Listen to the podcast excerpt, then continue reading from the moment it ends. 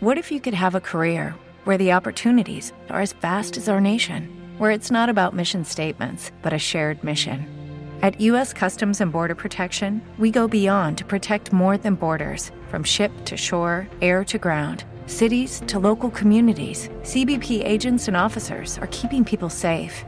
Join U.S. Customs and Border Protection and go beyond for something far greater than yourself. Learn more at cbp.gov/careers. Okay, round two. Name something that's not boring. A laundry? Ooh, a book club. Computer solitaire, huh? Ah, oh, sorry. We were looking for Chumba Casino. That's right. ChumbaCasino.com has over 100 casino style games. Join today and play for free for your chance to redeem some serious prizes. ChumbaCasino.com. No purchase necessary. Full prohibited by law. 18 plus terms and conditions apply. See website for details. This episode is brought to you by Babysitter Massacre Daddy's Little Killer, available on Amazon.com in ebook, paperback, and audiobook. A good babysitter is hard to find, especially when they're all dead. Larkin's first night with the Babysitters Club has her filling in for a friend that's blowing off work for a hot date.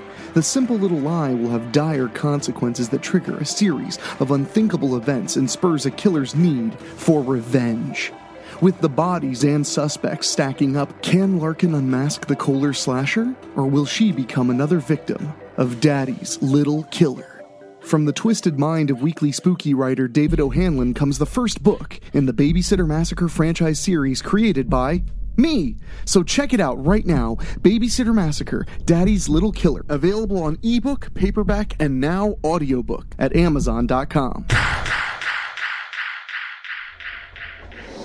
What's that? You want to be scared? Come with me.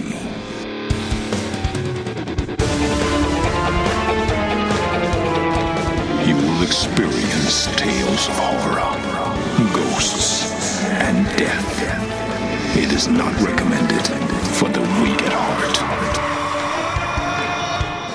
Listen in the dark. It's more fun that way. This is Weekly Spooky. Hello, my friends. Welcome to another bit of Spooky on the Weekly. Uh, right here, it is Wednesday, so we got another scary story for you. And I am, of course, your host and narrator, Henrik Kuto. And I hope you are having a very good week and we can make it just a little bit better. And I want to mention real quick before we get to the story that Weekly Spooky has just launched some new bonus content available exclusively for Patreon backers and tip jar subscribers. So, what we have now is a show called Behind the Spooky. We asked you guys what you wanted from uh, bonus material for the show, and you guys said you wanted behind the scenes podcasts, podcasts about who we are and what we do. So every month we'll be releasing episodes featuring interviews with authors, interviews with composers, interviews with producers that let you know exactly how we put the whole show together. And there are two ways you can get the show. You can either go to weeklyspooky.com and click on Patreon and back us for any amount of money, $1 and up per month to get access. Or at weeklyspooky.com, you can select the tip jar option, and all you have to do is select recurring subscription, any amount, and you'll be able to receive the bonus episodes of the podcast. The first one is up now, and it's all about my roughly 15 years in and around the podcast realm. So, anyway, my friends, please go check that out at weeklyspooky.com. Your support means the world to us and it allows us to keep doing what we're doing. But tonight, we have something very special, something very scary, and something very fun. This one is basically a slasher movie, but for your ears. So, if you love a nice 80s uh, stalk and slash, a nice little teen horror experience, well, my friends, we have you covered because tonight is all about the horrors that I know all too well that go with trying to make a film, especially a scary one. So enjoy this story, and afterward, I'll be here to chat with you a little bit more. But for now, let's listen. Judy was boring. Hello. Then Judy discovered chumbacasino.com. It's my little escape. Now Judy's the life of the party. Oh, baby, Mama's bringing home the bacon. Whoa. Take it easy, Judy. The Chumba life is for everybody. So go to ChumbaCasino.com and play over 100 casino style games. Join today and play for free for your chance to redeem some serious prizes. ChumbaCasino.com. No purchase necessary. Void where prohibited by law. 18 plus terms and conditions apply. See website for details. It is Ryan here, and I have a question for you. What do you do when you win? Like, are you a fist pumper?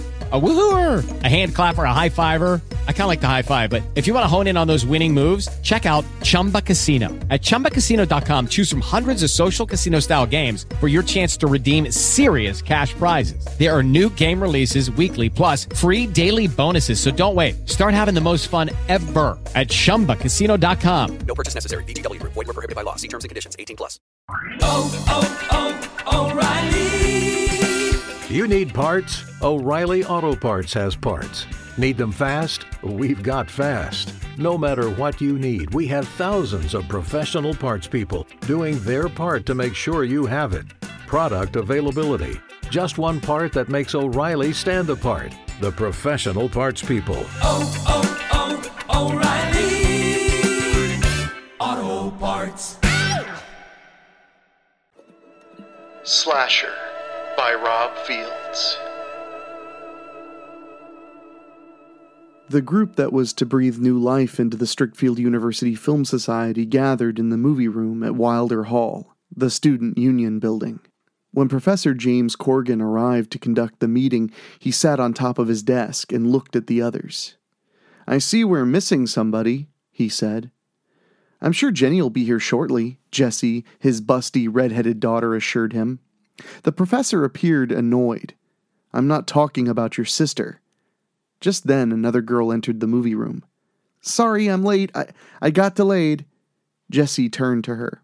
It's okay, Vicky. You didn't miss anything. In fact, we're heading out shortly. Professor Corgan looked at Vicky. You did read the script, right? Trust me, I know my lines, Vicky assured him. I know why Vicky got delayed. Bethany Mirren looked over at the others and made an obscene pantomime of giving oral sex, getting a few chuckles out of some of the males present. Jesse pointed right past Bethany. Hey, don't want to work with Vicky Valentine? There's the door. We've only got one shot at making this movie. Just say the word and we'll recast you. Bethany flashed a toothy smile. Your ad said you needed big breasted girls for your movie. It just surprises me that you'd hire a porn star. That porn star can actually act, Jesse fired back. She's already starred in a horror movie for the North Ridgeway University Film Club. The Murder Club is kicking ass all over the film festival circuit. My contact at North Ridgeway told me it'll be getting a limited theatrical run in a few months. I want our movie to get that same prestige, especially if we want to keep the Strickfield University Film Society going. We've lost a lot of money over the past six months, Professor Corgan explained. Dean Roth won't set aside any more money in the budget for us unless we can start making some of our own.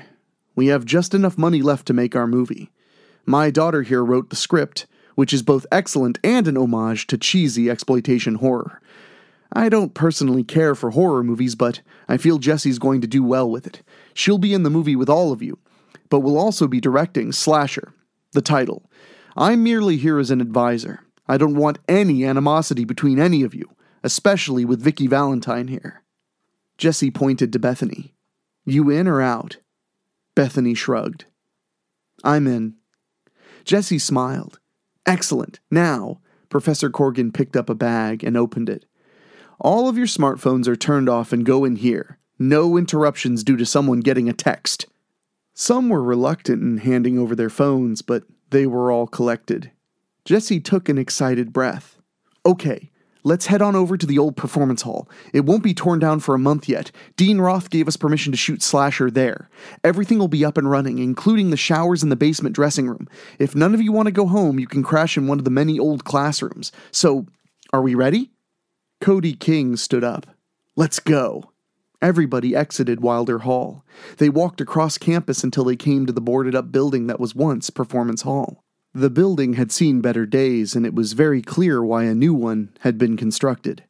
When Jessie was looking for locations to shoot Slasher, she had to convince Dean Jerry Roth to allow the Film Society to have the former Performance Art Building until it was time to be leveled.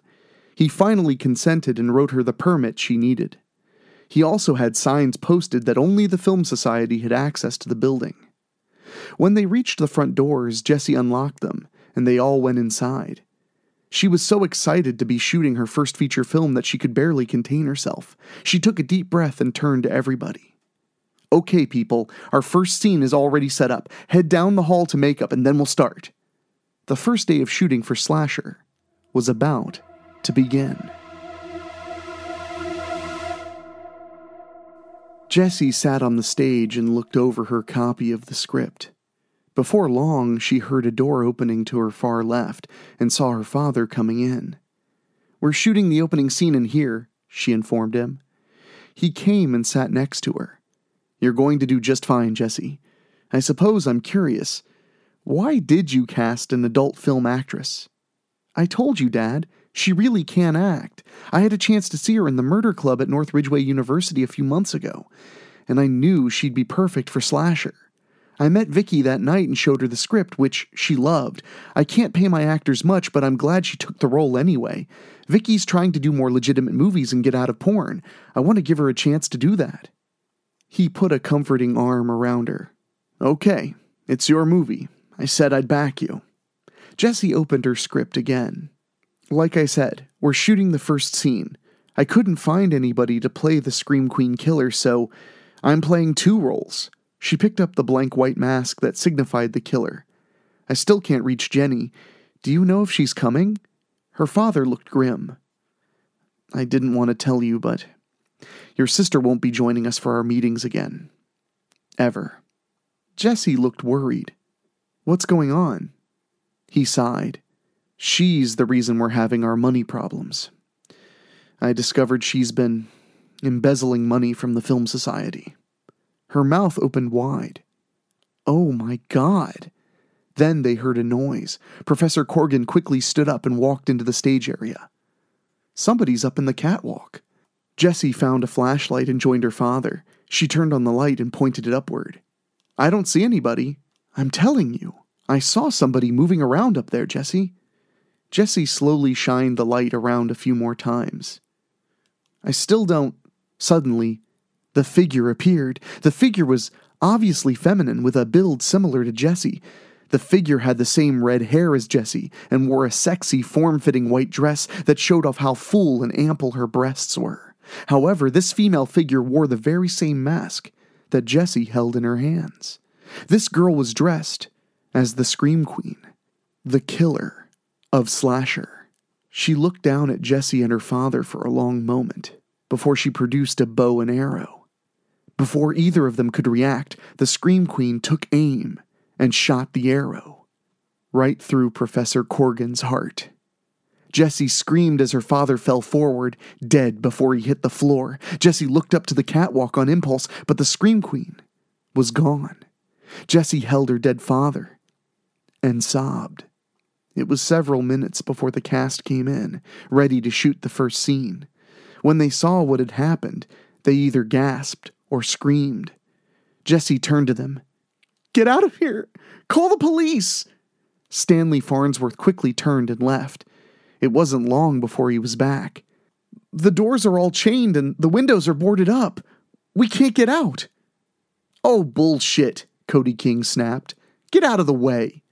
The cast members reached the main doors to find they were indeed chained tightly shut from the inside. They went and checked the other doors. Hope quickly turned to despair when they found that they were chained in the exact same manner. We're fucking trapped in here, Cody yelled. Bullshit! People, come on. We need to keep it together here, Vicky Valentine said. Let's go back and check on Jesse. They went back to the stage and found Jesse still holding her father's body. Vicky lowered herself and convinced Jesse to put her father down. Jesse did, and became angry. I told you people to call the police. Let's all go together, Nate Henry piped up. There should be a phone in the office. What about the bag with our phones? Stanley inquired. Jessie looked dismal. Dad put them away somewhere. I don't know where. Vicky stood up and helped Jessie to her feet. We go to the office then. –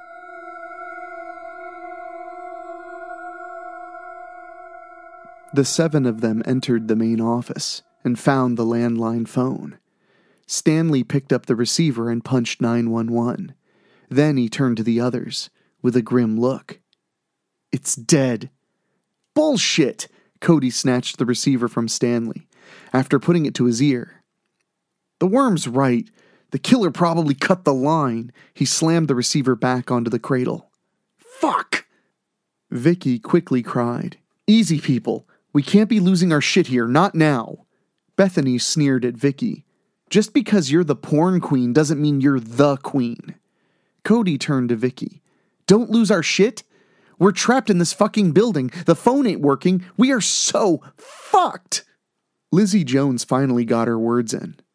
I've actually been looking for a weapon or something, but I can't find so much as a single tool. I even went to a few of the other rooms nearby.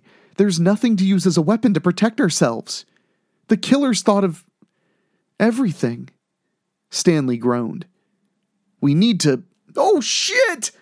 Everybody else screamed and panicked as the Scream Queen now stood in the doorway, armed with a chainsaw. With one quick movement, she yanked the cord to bring the lethal weapon to life. Before Stanley could turn to move away, the killer thrust the chainsaw underneath his groin and worked right up the middle. Blood sprayed and splattered everywhere. The Scream Queen's once fully white outfit and mask were blood splattered. When the killer finished, the two halves of Stanley fell to the floor. The Scream Queen gave them a long, blank look before she turned and disappeared. The remaining six were too shocked to run after her. What the fucking fuck? Bethany screamed. Then she whimpered when she finally realized that she had Stanley's blood splattered all over her. Ah! Jesse suddenly pointed to Lizzie. You say there aren't any weapons? I don't believe that for a second. I'm sure the murdering cunt pretending to be the Scream Queen wants us to think that. There have to be things we can use as weapons. We just need to search the other rooms of the building. I'm all for looking, Vicky offered. Bethany pointed to the doorway. Hey, porn queen, in case you were sleeping through all this shit, that fucking psycho bitch is still out there. Vicky glared at her. No shit, airhead. We can't just stay in here with our heads up our asses. You people can stay here if you want. I'm going with Jesse. We really shouldn't be splitting up, Nate stated. Like Vicky said, we can't just stay in here, Lizzie recalled. Hold it. I'll go with you and Jesse. As Nate reached out to take Vicky's hand, she slapped it away. Hands off. I'm married. Sorry. Jesse turned to the others. You three stay on this floor and look around. We'll head up to the second floor.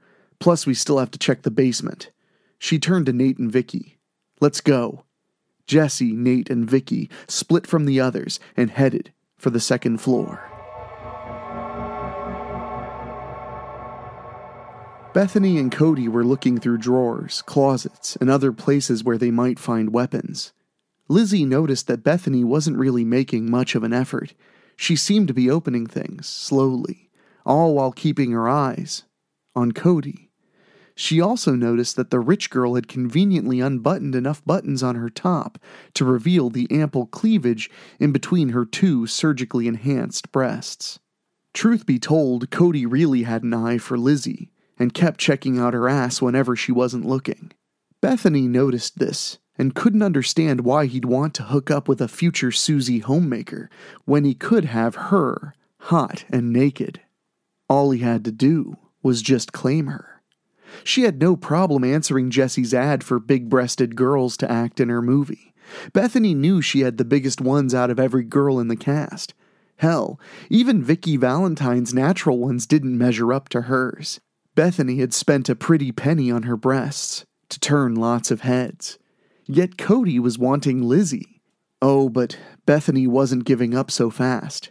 After all, she was from the infamously rich Mirren clan, and Mirrens always got what they wanted. Well, Bethany knew she couldn't just strip naked for Cody, not with Lizzie right there. She would certainly continue to work her charms on him. Oh, yes, he would definitely give in to her. If he was a good lay, she would keep him for as long as she would continue to want to play with him. Everything good, Lizzie? Cody whispered. Lizzie, the lookout person, whispered back, I'm not seeing anything. Lizzie kept looking one way, then the other. In truth, she wanted to help search for weapons, but spoiled Bethany just had to have her way. She'd had enough of Bethany's hem hawing. Before she could turn to tell Bethany to trade places with her, the blood splattered Scream Queen was suddenly right there in front of her. Lizzie screamed when the Scream Queen grabbed her t shirt and ripped it open, exposing her bouncing breasts. Then the Scream Queen grabbed Lizzie by her long dark hair with the left hand and sank the blade of a box cutter into her flesh just below her ribs with the right. With a few swift, precise movements, Lizzie's stomach had been sliced open. Still holding Lizzie's hair, the Scream Queen forced Lizzie to quickly drop to her knees, causing her internal organs to drop right out of her stomach with a loud, sickening plop. Lizzie's corpse fell onto its side. Cody charged through the door, knocking the Scream Queen to the floor. She quickly got to her feet and ran away. Bethany shot out of the doorway. When she saw what was left of Lizzie, she quickly cradled Cody's arm. Holy shit! What are we going to do now? We gotta keep looking for shit, Cody said. We don't know if the others will be back or not. We gotta look out for ourselves now and find a way out of here. Please don't leave me, she moaned. Shh, shut up. Come on. Bethany nodded and held Cody's hand. He squeezed her hand and led the way. Jesse, Nate, and Vicky were on the second floor. They stuck together as they carefully examined classroom after classroom. They couldn't find anything available to be used as a weapon, not even so much as a pen. Vicky groaned in frustration. Nate put a gentle hand on her shoulder. I know. This psycho seems to have thought of everything. Jessie groaned in frustration herself. Why is that sick bitch doing this? Your guess is as good as mine, Nate replied. Vicky shook her head quickly. We just. God damn it, we just came here to shoot a horror movie. She grabbed her hair and groaned again. Am I being punished for being a porn star? My parents have never agreed with me doing porn to pay for school, but they supported my decision, and I'm trying to get out. I really am. Jesse stepped in front of her. Look at me, Vicky. Look at me. Vicky slowly focused on her. I see you. You do what you have to do to pay for college. I get it. I know Strickfield University is not the cheapest place to go. I don't think the Scream Queen is targeting you specifically. You'd be dead already. Just you. She hugged Vicky. For what it's worth, thank you so much for agreeing to be in my movie. Vicky hugged her back. Thank you for asking me. Then they came apart. I don't want to die. I'm a senior this year. I want to graduate. I'm finally at a point where I can leave porn and do something meaningful. What are you majoring in? Nate asked. Suddenly there was a loud racket down the hallway from them, which made them all gasp. We have to go check it out, Jesse whispered. Are you crazy? The Scream Queen might be down there, Vicky whispered. Someone might be in trouble, Nate offered. Vicky really didn't want to go, but she nodded. They all cautiously moved down the hallway, checking every room along the way. Soon they reached the room where they were sure they heard the noise. They entered the bloody room and found the remains of murdered crew members everywhere. Nate had to quickly cover Vicky's mouth to keep her from screaming. Jesse had to whisper to get her to calm down. When she did, Nate removed his hand. Then Nate saw glass bottles of water on the desk. Being really thirsty, he picked one up and opened it. He'd only taken two swallows before he quickly spit it out, just missing Vicky. But he couldn't tell her that what he had just consumed was not water. It was highly corrosive acid. Vicky screamed in terror as Nate fell to his knees. His face, throat, and the flesh on his chest and stomach had melted away completely. Blood was pulling around his corpse quickly. Suddenly, the Scream Queen appeared with a bloody fire axe in her hands. Fuck you! Jesse shouted. The Scream Queen raised and swung the axe at Jesse's neck. Jesse ducked, barely. When she came up, the girls both shoved the killer to the floor and ran out of the room. Cody and Bethany were exploring the basement now. They still hadn't found any weapons in spite of all the rooms they had checked. Bethany's arm was still wrapped around Cody's as she continued to cling to him. Why? What did we do wrong, Cody? Cody sighed and gave her a brief, comforting hug. I don't know. What I do know is we gotta get the fuck out of here. They walked into the dressing rooms. Seeing nothing, they turned and walked into the shower room. Bethany was really scared now. God damn it. She held herself as she backed into a corner and seemed ready to cry. Cody moved to her and held her to him. Hey, don't come apart on me. Come on, Blondie. Stay with me here. Stay with me. Cody moved his hands to the sides of Bethany's face and began kissing her, hungrily. Bethany snatched him to her and kissed him with equal hunger. Bethany let him finish unbuttoning her top to expose her abundantly large breasts. Cody had seen Vicky Valentine's natural breasts many times when he'd watched her adult movies, but Bethany's enhanced ones were much bigger. And to a guy, bigger was always better, right? Also, he would have liked to have hooked up with Lizzie, but she was dead. For all Cody would have known, they were all gonna die. Fuck it, he thought. Cody and Bethany undressed each other. Then Bethany turned on all the showers. As far as they were concerned, there was no Scream Queen in this steamy world, at least not for a few adulterous rounds of pleasure. For them, the sex was everything they'd both imagined. They were so into each other that they never heard or saw the figure appearing at the shower entrance. As Bethany was having her third orgasm, she opened her eyes and screamed. Cody screamed himself when Jesse yelled, Are you two fucking kidding me? Vicky appeared next to Jesse. Really, we got a fucking killer running around here and you two are. are. this? After Bethany turned off the showers, the naked couple grabbed for their clothes. Bethany took her time in getting dressed. Once more, she let her pride and status as a Mirren get the better of her. Still topless, she turned to Vicky and pushed up on her breasts. Get a good look, porn slut? She purred. They're so much bigger and better than yours. Vicky just looked at her. Yeah, and? Unlike you, people are willing to pay damn good money to see me fuck in the shower. So what's your excuse? Bethany just sneered at her. Then she turned her back to the opposite entrance and finally started to put her top back on. As she went to button it up, she screamed when the loud roar of a very large drill tore through the air. Bethany gasped and started choking on her own blood when the huge drill bit went into her back and came out just below her prides and joy. The blood spilled from Bethany's lacerations, some going down a nearby drain. Bethany finally fell forward off the drill bit and died. The Scream Queen came into the room and revved the drill in front of the last three still alive. She slipped on the wet floor and fell, allowing Jesse, Vicky, and Cody to escape. The Scream Queen got up and moved with amazing speed to retrieve the drill off the floor and began the pursuit. Jesse, Cody, and Vicky made it to the stairway and ran up two steps at a time. Back on the first floor, they ran down the hallway. The raging drill made it quite clear that the Scream Queen was right behind them. As they made the turn to the stairwell, they just missed being hit with the drill that the Scream Queen had thrown. The drill had stopped when it hit the floor. They ran up the second floor and kept moving.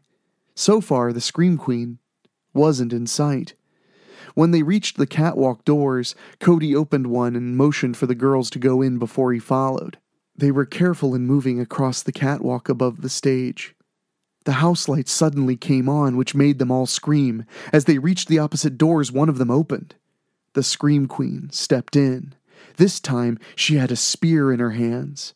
Vicky quickly grabbed the spear and struggled to take it from the killer. Finally, she had seized it. The Scream Queen just stood there and seemed to be watching. Without warning, Vicky turned and drove the spear under Cody's chin with enough force so that the tip came right out through the top of his head. Cody shook and gurgled for a few moments before Vicky just shoved him right off the catwalk. Cody's head landed on the hard wooden floor where the sickening sound of his skull shattering was heard. Jesse gasped and looked at Vicky. Why? On impulse, Jesse reached out and ripped the Scream Queen's mask right off. Her knees wobbled when she saw the face of the killer. What the fuck? she whispered loudly. Jessie held the bloody mask in her hands as she stared into what seemed to be her own reflection. A second Jessie Corgan.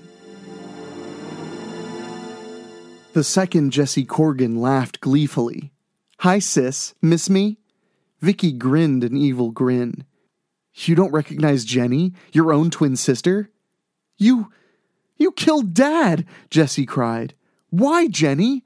Jenny quickly raised her finger. Why? Didn't you hear Daddy earlier? He found out I was embezzling money from the Film Society. Guess I got a little too greedy. Also, why should I have to wait until he dies to get all those millions when I can have it all now? Jesse shouted. That's what this was about? Greed? You were so goddamn greedy that you killed our father for Film Society money? Jenny laughed. Stealing money from the Film Society was bonus money, but no. You know Daddy had a pretty fucking hefty life insurance policy. Worth millions. Jesse put the rest of the pieces together. With Dad dead, you'll be the only beneficiary. You'll be set for life. The Film Society will close down for good, and you'll be on your way to a tropical paradise where you can live out the rest of your life. And you would even stoop lower to make sure the Film Society's horror movie would never be made. Anything to make sure Dean Roth would have no choice but to close the Film Society down. Right? Oh, you're wrong about one thing, sis, Jenny purred. To Jessie's surprise, Jenny eased Vicky to her for a passionate kiss. Then they turned back to Jessie. Remember when I told Nate I was married? Jenny's my wife, Vicky revealed. We eloped around the time we came up with this plan, which means we will be living in paradise, Jenny added. A little money and a crooked lawyer, and I also got the will changed. All of Daddy's money and insurance will go to us, as in Vicky and me. I'll never have to bust my ass for anyone ever again. Also, my sweetheart will be done with porn. She moved away from Vicky and towards Jessie. Sorry, sis. Nothing personal. Jenny reached out and shoved Jessie hard off of the catwalk. Jessie screamed only for a moment until she landed on the back of her head and was still forever. Blood began pooling around her head and neck. Jenny turned to face Vicky, who stood with her back to the railing. No more loose ends, love. Vicky gave Jenny a sinister smirk. Wrong, honey. Suddenly, Vicky grabbed Jenny and flipped her over the railing. Jenny screamed all the way down until she landed and broke her neck.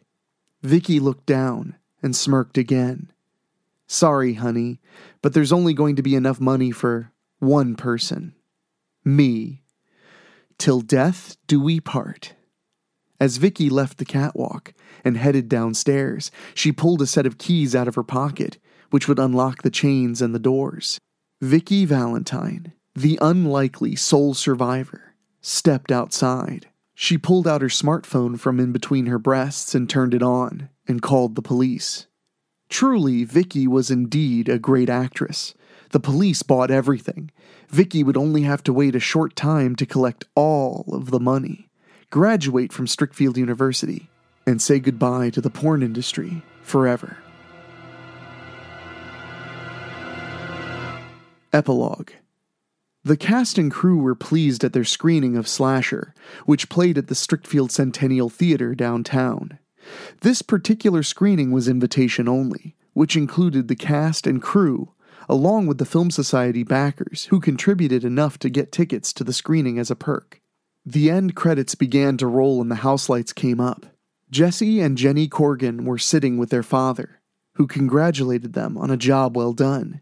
Jesse motioned the cast and crew members present to make their way to the lobby for a meet and greet. Many of the cast posed for pictures. However, Vicky Valentine would end up signing copies of her adult movies that people happened to bring with them, in addition to posing for pictures. This screening was to celebrate that Slasher had made it onto the film festival circuit. Once it would finish there, it would play on the midnight movie circuit, followed by a limited theatrical run. In all, the Strickfield University Film Society would earn enough money to both keep their doors open and have enough budget to film the sequel, which the Corgan twins had already written the script for. They knew they were going to re sign their cast and crew to help make it. Vicky Valentine was already guaranteed her role as the star and accepted it on the spot. Vicky Valentine would now be able to leave the porn industry and become a premier horror movie starlet. Not only had she agreed to star in Slasher 2 Valentine's Day, she would also go on to star in other horror movies for other independent studios. She hadn't forgotten that Slasher made her a star and made it a point to make herself available whenever the Corgan twins offered her a role. Bethany Mirren, Vicky's rival, had actually been approached by Vicky's former agent about a career in porn. Bethany would never admit it, but she had actually considered it. However, it was no secret to the cast and crew that she and Cody were seeing each other. The secret they shared between themselves was that they actually did have sex during their shower scene. They just didn't seem to want to be apart after that. When it came to the rest of the cast, Nate Henry and Stanley Farnsworth would receive individual offers to appear in or star in other independent movies. Only Lizzie Jones had actually been signed to a Hollywood contract out of all of them and would go on to win Oscars. As for the Corgan twins, many of their movies are still playing on the midnight movie circuit to this day, and many, many more are on their way.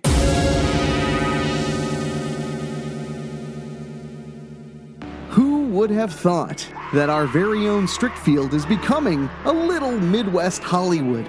Uh, and of course, just like the actual Hollywood, it's full of murderers, monsters, and, plenty of things you don't want to run into on a dark and stormy night. So uh, I hope you all enjoyed that one. It gave me some great slashery feels and was inspired by a listener writing in and saying they were feeling a little slashery and they were wondering if we might be able to help them out. So uh, there you go, another slashery story for you. I hope you enjoyed it a whole hell of a lot. I enjoyed reading it, and I'm sure we'll be back at the scary town of Strickfield very, very soon. So, real quick before we get out of here, I just want to mention again that we have a brand new bonus show just for weekly spooky fans called Behind the Spooky, where you get a special look at how we make the show, why we make the show, and who we are behind the show. And you can get it exclusively at our Patreon or by becoming a recurring tip jar subscriber. So please consider going to weeklyspooky.com and joining our Patreon because we've got not only bonus episodes of the podcast,